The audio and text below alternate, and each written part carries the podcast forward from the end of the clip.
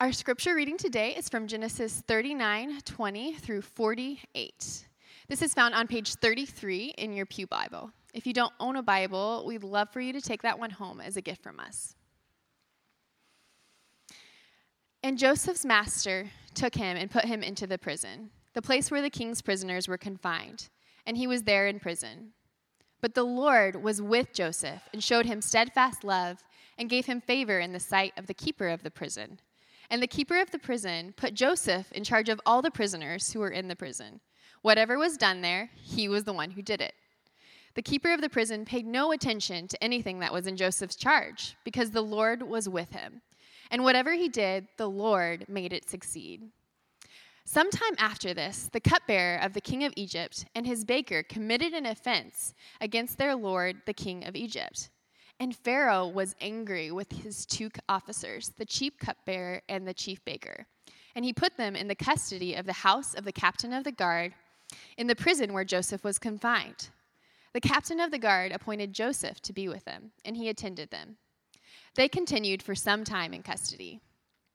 And one night they both dreamed, the cupbearer and the baker of the king of Egypt, who were confined in the prison, each his own dream, and each dream with its own interpretation. When Joseph came to them in the morning, he saw that they were troubled.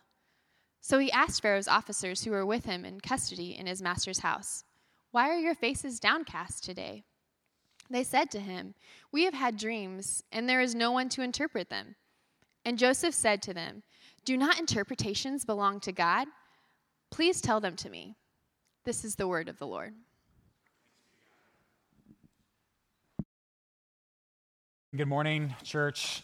Good to be with you. My name's Nathan, if I haven't met you yet. It's good to be with you uh, again here at the Brookside campus. Uh, get to hang out with you a couple times this fall. Really grateful for that opportunity. So thanks for uh, being here uh, with me. Let me pray for us, and uh, we'll jump into the story from God's Word. Let's pray. Father, we do pray that you would speak uh, through your Word. God, I pray that you would take uh, these things and show us what we need. God, for those of us who need comfort, I pray that your word would bring comfort. For those who need conviction, repentance, God, I pray that you would bring that as well. And God, that you would show us more of who we are um, and uh, more of who we are in you, Jesus. Help us to depend on you. And do this work, we pray, in Christ's name. Amen. Well, for as long as I can remember, I wanted to be uh, independent on my own, free. Like I, I grew up in a good home and all of that, but I just I couldn't wait to I couldn't wait to grow up. I was always looking for the, the next thing, the next stage. Like couldn't wait to get my driver's license and then to you know get my first job, go off to college, get married. Like I just I wanted to to be free, to be to be independent. And some of you like probably recognize that. Like even now, like there's still this sort of elusive like at some point it's going to happen, right? There's going to be enough control, enough freedom, enough power. Like for some of us, like it's, you know, if, if I get married or if I have kids or if my kids get a little bit older or if I get that next job promotion or, or save up just a little bit more, like it's always sort of out there that one day I'm, I'm going to be free. If I work hard enough, we think independence is somewhere down the road. But what if, what if I told you that that's actually the opposite of the life that we were created for. That it's not actually independence that we're chasing after, or at least not that we think it is, that actually what we need most is dependence. I know it sounds, it sounds crazy. Hear me out, okay? Uh, but I, like, I remember finally being independent, like getting that little taste. I mean, Kelly and I, uh, in a matter of just a couple of months, we, we graduated from college, got married, moved, started new jobs, and I started seminary, all within like, like three months. And we were finally independent on our own. And I can remember sitting down to work on our first budget together, and it was like, oh, good, we're on our own. Like it, like it wasn't all it was cracked up to be. And and oftentimes throughout the years, I've experienced that. And even even now, it's like it's 17 years later. Okay, we've we've learned a few things along the way, and yet I don't know if I've ever felt more out of my own depth. Like the pressures keep mounting, right? The, the stakes keep getting higher. Uh, the, the, the fears, the worries, the concerns, the kids get old. I mean, all those kind of things. Like it keeps pressing down. And like, like transparently, I, I've felt more anxiety the last few months than I can ever remember feeling in my whole life, truthfully. Like the pressures are, they're, they're always there, and, and yet, this time I got it. It's going to be fine. Like I can do this on my own. I'm, I'm gonna, I'm gonna, I'm gonna somehow figure out my own way to chart my own course and to make it work. Anybody else like that? Maybe, maybe like you, you look at the struggles in your family or your closest relationships. You look, look at the things going on at work or at school or in your finances, your health, or, or just even internally, like your own sense of loneliness or depression. And sometimes those things feel like a prison sentence you don't deserve. How are you possibly going to make it? I mean, just look at Joseph. This guy? Like everything in this story, this is our third week with Joseph. We've got two more after this. Everything in this guy's life to this point has been terrible and just getting worse, right? He's in prison now and this story opens. It's the opposite of independent living. And yet he's flourishing. Like, what, is, what does he know that I don't know? Well, I think, it's, I think it's this Joseph knows life will put you into prison, but only dependence can set you free. I mean, life is going to do that. Something's going to happen, some hardship, some, some challenge that you face, and you're going to want to fix it on your own. You want, you're going to want to overcome it by yourself. And yet, it's only dependence that can truly set us free. And if that's true, if the dependent life is the best life, how do we do it? What does it look like? Well, I think there are four things we learn this morning from this story. If you haven't already, turn to, to Genesis chapter 40. Genesis chapter 40. Again, we're right in the middle of, of the Joseph narratives here, these last several chapters of Genesis. We've been in Genesis for ever, right? Um, we are going to finish it just two more weeks after today. Uh, but like, you get to Genesis 40, and like suffering, we know this. Like, suffering is always terrible, right? We hate it. Suffering for doing the right thing? Does it get much worse than that? Because if you were here last week, like Joseph, he does the right thing. He says no to temptation. He keeps his integrity. Good for you, Joseph. And he's thrown into jail for it. And time after time, like things just keep getting worse. I mean, he was 17 years old when his brothers, his own brothers, sold him into slavery. And between his time as a slave and his time in jail, it'll be 13 years.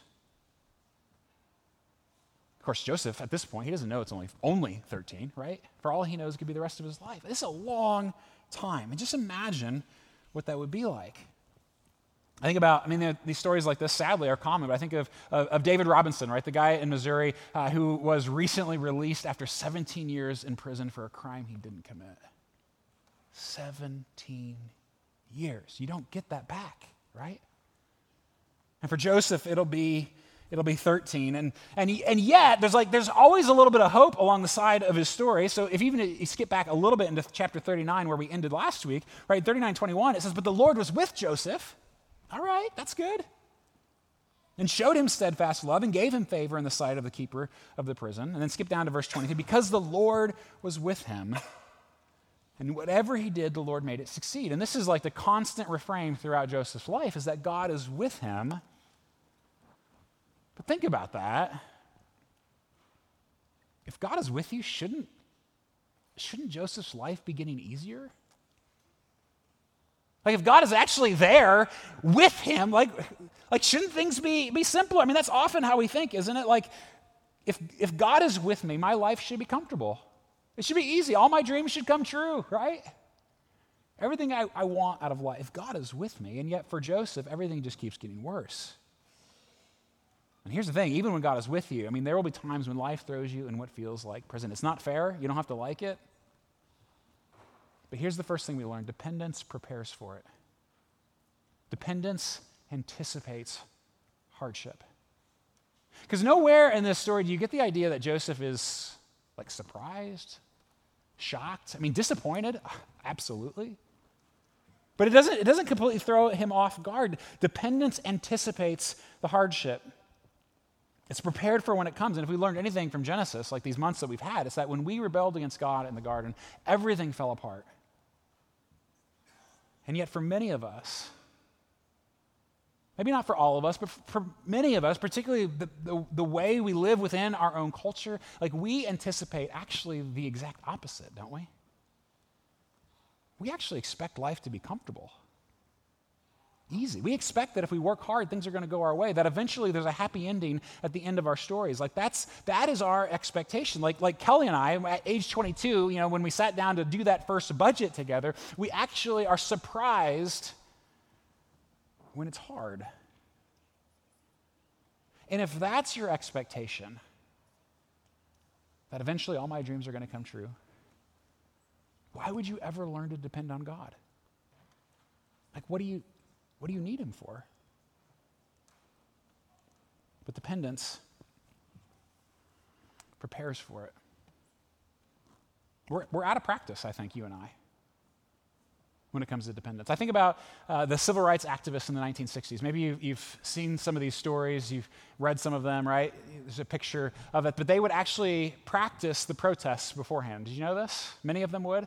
Uh, because it's a nonviolent protest, right? And that was a, a, huge commitment of those early civil, civil rights protesters. And so they would actually practice. They would gather together. They would do these sit-ins. They would bring in people from outside to taunt them, to abuse them, to do all kinds of terrible things to them, and they would just take it as practice so that when they got out there and it truly was vicious against them, like they knew what to expect, they knew how to endure, they were able to sit through it. And because they were anticipating it, like it changed everything. And yet, I practice comfort every chance I get. I practice pleasure I, I practice my own sense of freedom or control, and it's great until it isn't.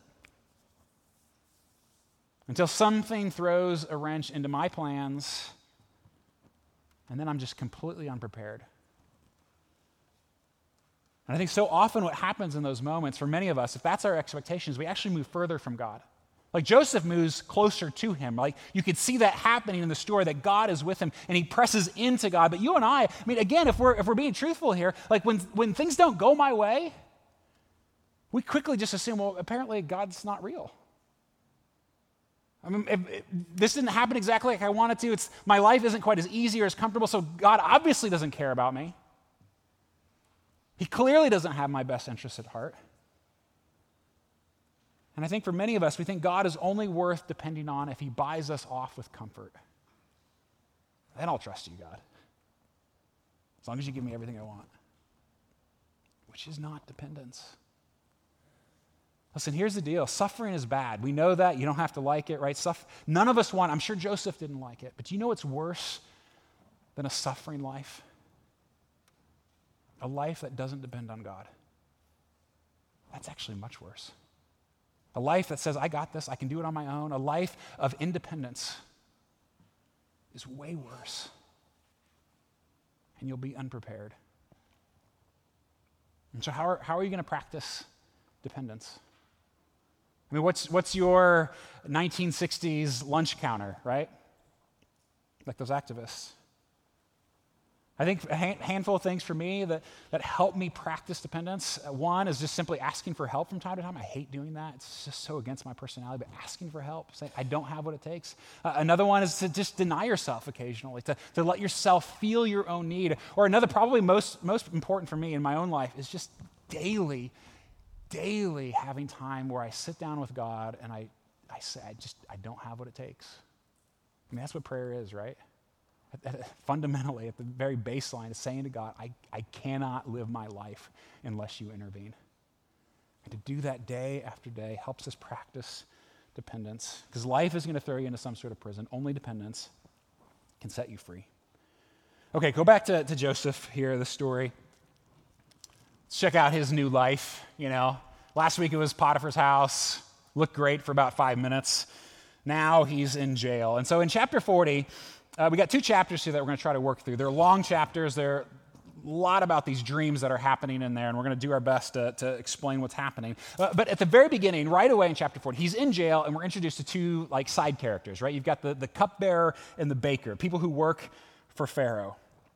And they've been thrown into prison. We don't, we don't know why exactly, but they're, they're there as well. And, it, it seems like some time has passed. They've been in jail together, at least for a little while. And then, verse 6 when Joseph came to them in the morning, he saw that they were troubled. So he asked, Sit down, why are your faces downcast today? And they said to him, We have had dreams, and there is no one to interpret them. And Joseph said to them, Do not interpretations belong to God? Please tell them to me. Okay, so just think, think about this for a second, because like, like Joseph's story began with some pretty incredible dreams. Like he'd had dreams. Dreams about how his life was going to be very different than what it is right now, right? And all those dreams have done for him have led to this terrible, terrible place, this, this place of absolute darkness for him. I mean, so I feel like even just this moment of hearing about these, had to pour just a little bit of salt, like on this wound. Yeah, I had dreams once too, right? And look where they've led me. And yet, look, look how he responds, right? Because if it were, were me in this moment, I'd be having the pity party of a lifetime. Yeah, I had a decade ago, I had dreams too. But when Joseph sees these fellow prisoners, I mean, he's like, wow, guys, you look really sad today. Tell me about that. Like, can I help? Like, why the long face? Uh, because we're in prison, just like you, bozo. I mean, it's, it's sort of like, like, why are you guys sad? Oh, because we're in jail. Like, what, what is wrong with you, Joseph, right? But like Joseph, he cares, like he, he wants to help. I'm embarrassed to admit this, uh, but I picture him a little bit like this guy uh, from the Marvel movies, Korg. Anybody else? Uh-huh. Some like half of you leaned in, the other half are like, I need to find a new church. So sorry about that. I've got a middle schooler. We've been living Marvel lately, but I but I love this like this character is like one of my favorites. So he, he kind of first appears in Thor Ragnarok. Sorry, we're gonna dive really deep into the nerdery. Um, but like when when Thor is thrown into prison and and like prison is like it's like gladiator awful. It's a terrible terrible place. And Korg is one of the fellow prisoners, and he is like the welcome wagon. Like if you've seen it, like he's the most friendly, the happiest. Like he just is jovial. He just wants a new friend. Like he does anything you can to, to, to help. And as a result, like you cannot watch those movies without loving this guy, right? That's, that's Joseph. Which I know I just ruined Joseph for many of you. Um, but I, I, cannot read the story without noticing that no matter what, like no matter the circumstance, no matter how bad it gets, Joseph is going to work his hardest and he's going to love his best.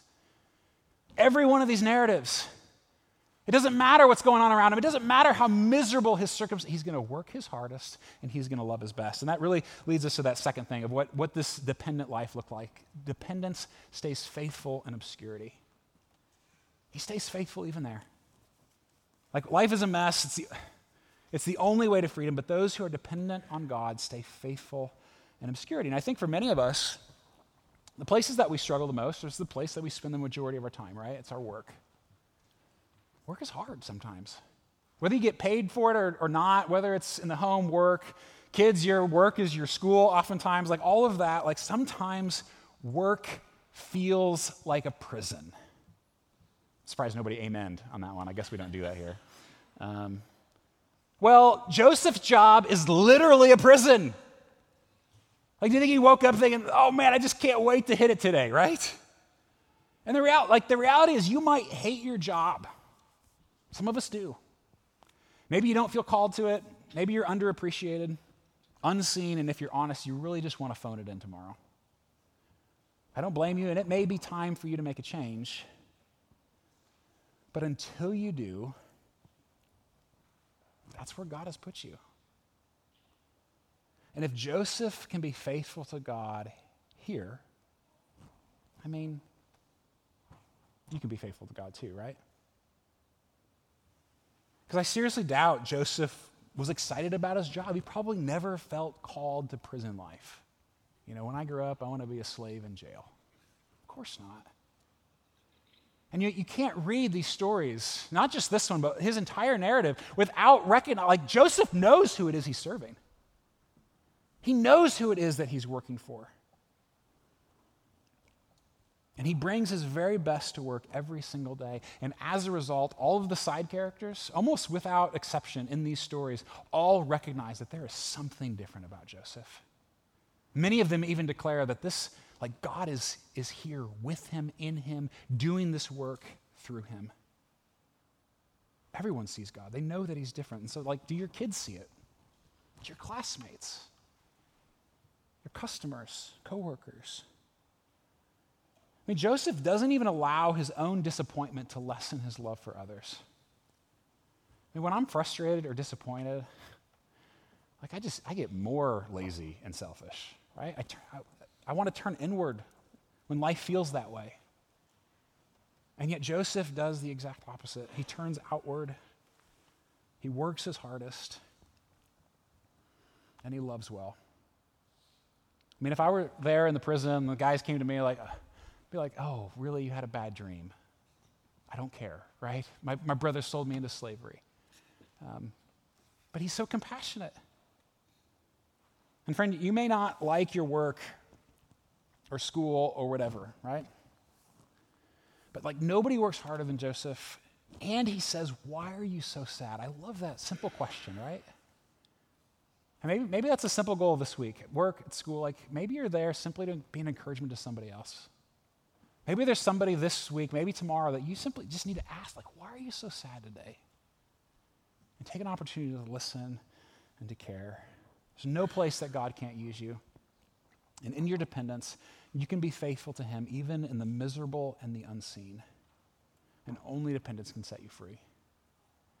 And if you want help working together on what that looks like, right, to integrate our faith and our work and how we do this, I know we mentioned it last week, but I just want to encourage you again. Our Common Good conference coming up here October 5th. It's just a, it's a great opportunity. It's hosted by Made to Flourish, our sister organization. It's going to be uh, live and in person at our Olathe campus, broadcast nationally across the country.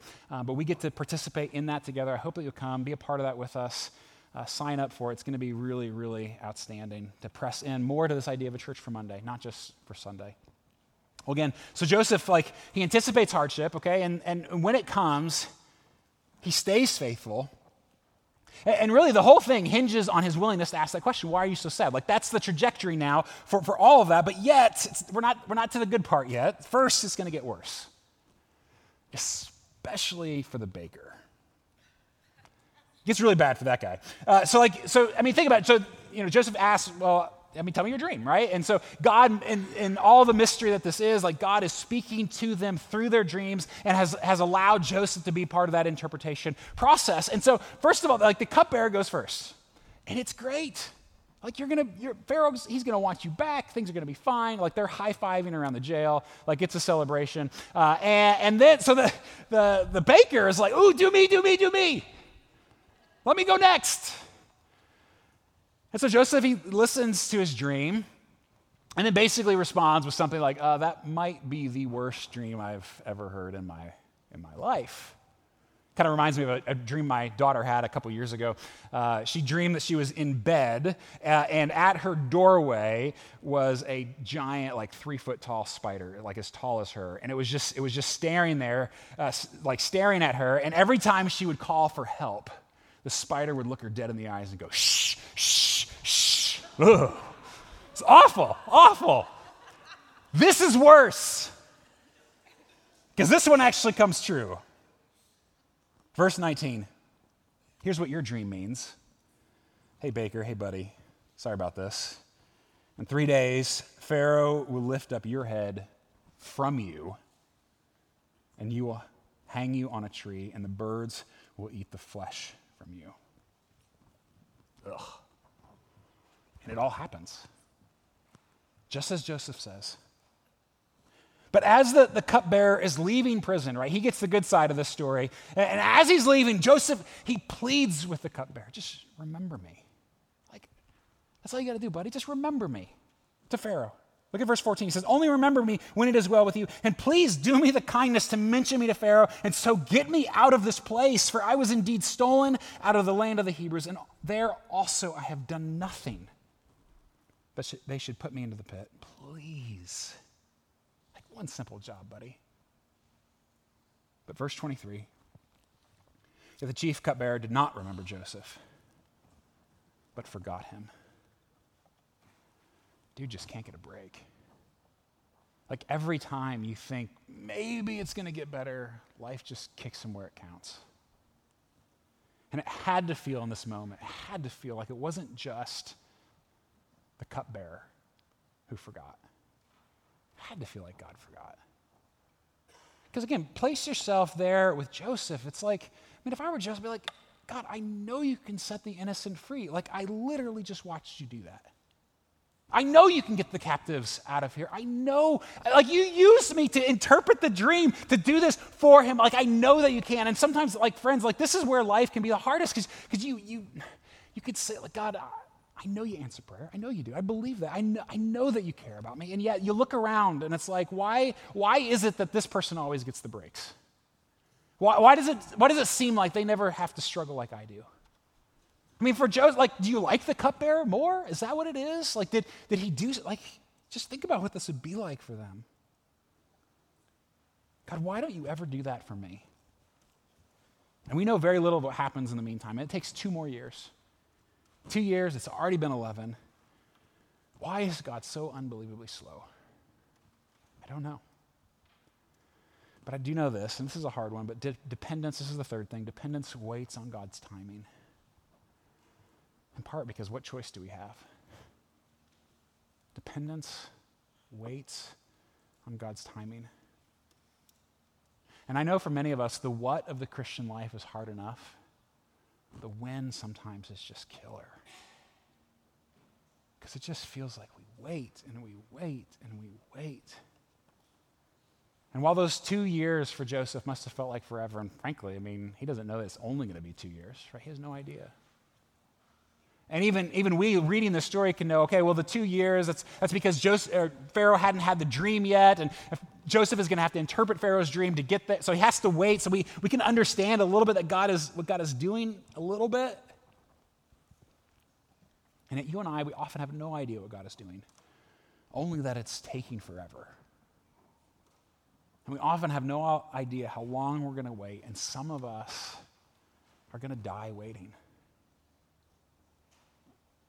And yet, so often I forget this. I think it's common for us in our culture. We, we, we tend to forget that the hope of the Christian life isn't simply for today. We forget that, right? Because we live in the moment. Everything is about today. And yes, there are benefits today, right? There should be hope and purpose and meaning in the midst of our suffering. There, there can be joy in those moments. But even the Apostle Paul in the New Testament says if that's it, that's the, the sum total of our hope, if it's just for today, we're the most foolish people on the planet. We are to be pitied above anybody else.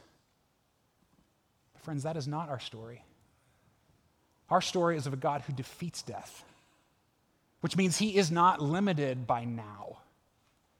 Like his time frame doesn't have to work the same way as ours, and he promises to make all things new. And we don't know how long we're going to wait, but we do know that it's going to be worth it. That's our story. Which leads to the last thing dependence tells a better story. It may not be very fun along the way, but it tells a better story. Finally, finally, that starts to get good, okay? Finally, chapter 41, and there's a ton that happens here. We're going to run through it really, really fast. But like in chapter 41, like it's amazing. Like things are it's starting to make sense for Joseph. Because Pharaoh finally has a dream, right? And he he can't figure it out. And he's asked all the religious gurus all across Egypt to help him. None of them can even touch it. And it, all of a sudden, I mean, it's almost kind of comical the way, like, it dawns on the, on the cupbearers, like it jogs his memory. Oh, yeah, Joseph. Ooh, whoops, right? So finally, the cupbearer says, Hey, yeah, by the way, there's this guy I should have told you two years ago. His name's Joseph. And so Pharaoh calls Joseph in and he tells him his dream. I mean, it's, it's such an amazing scene, right? He tells him this long dream. Uh, and it's, it, again, it's sort of God's way of, of warning Joseph what's going to happen so that, that, that, they can do something about it. And essentially, the dream is like that there's going to be seven great years followed by seven terrible years. It's going to be seven years of feast followed by seven years of famine. And so, even in that moment, I mean, Joseph, he's just brilliant. He like grabs onto this and he says, Well, here's what we can do. He, tell, he tells Pharaoh, This is what your dream means. Here's what we can do. We can, we can save up for these seven good years. We can put some aside. And, and, and then when it gets to the terrible years, we'll, we'll be okay. And Pharaoh's like, Yeah, okay, let's do that. And th- then it, it all happens just as Joseph predicted. And he's elevated to number two in power across all of Egypt. And as a result, because of this suffering, right? Be- the path of, of slavery, the path of being rejected in Potiphar's house, the path that involved slavery or uh, prison for him, and the waiting. He ends up saving countless lives. Like even, even God's family, even his own nasty brothers. Next week is about forgiveness, by the way. Make sure you're there for that. But he saves God's family, his chosen people, and keeps God's plan of redemption moving forward. And Joseph's life tells a better story. Ultimately, tells the story of a God who saves, and all the Egyptians around him, they see God, they see Yahweh in him, and know that he's different because Joseph was dependent.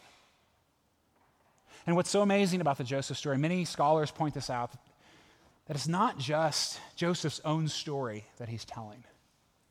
But there, there are echoes even beforehand, right, of, of the way in which Joseph, his story is foreshadowing a much greater Savior. Like there, there's a pattern almost being established in Genesis with Joseph's life of what God is going to one day do with Jesus. Because the similarities are, are amazing. Like, like Joseph, Jesus was also favored by his father. That, like Joseph, even from an early age, Jesus had promises that God was going to do something amazing through him. That, like Joseph, Jesus was also faithful when tempted. And they were both mocked by their families, sold for pieces of silver, stripped of their robes, and delivered up to foreigners. Both were accused falsely, both were thrown into prison, both stood before rulers, and both rulers acknowledged that there was something divine there, something special. And we're not even done with Joseph's life yet. And for both Joseph and Jesus, innocent though they were, they descended into the very depths, right? But are exalted to the very highest places. And yet, Jesus wouldn't just provide bread for the, the hungry masses, He would be the bread of life. Like, he, he wouldn't just save the people from their hunger, He would save us from our sins. He wouldn't just risk His life, He would give it for our forgiveness, for our hope, for our redemption. And he wouldn't just rule as number two over Egypt, he would rule over all. And Joseph tells that story, even just a tiny bit. And you and I can too. Like we get to tell that same story. Not maybe not like Joseph, maybe we won't have the influence, the fame that he does. But because of Jesus, the same God who was with him, the same Spirit who raised Jesus from the dead, is with you, lives inside you, and longs to empower you to live this kind of life. And so, friends, give up on the foolish quest for independence. It's overrated. Even if you could achieve it, it's going to be hollow when you get there. Instead let, instead, let us cast our dependence, our hope, our joy, our trust on Jesus. Anticipate the hardship. Be faithful in obscurity. Wait on God's timing, and your life will also tell a better story. Because life is going to throw you in prison. Only dependence can set you free. Let me pray for us.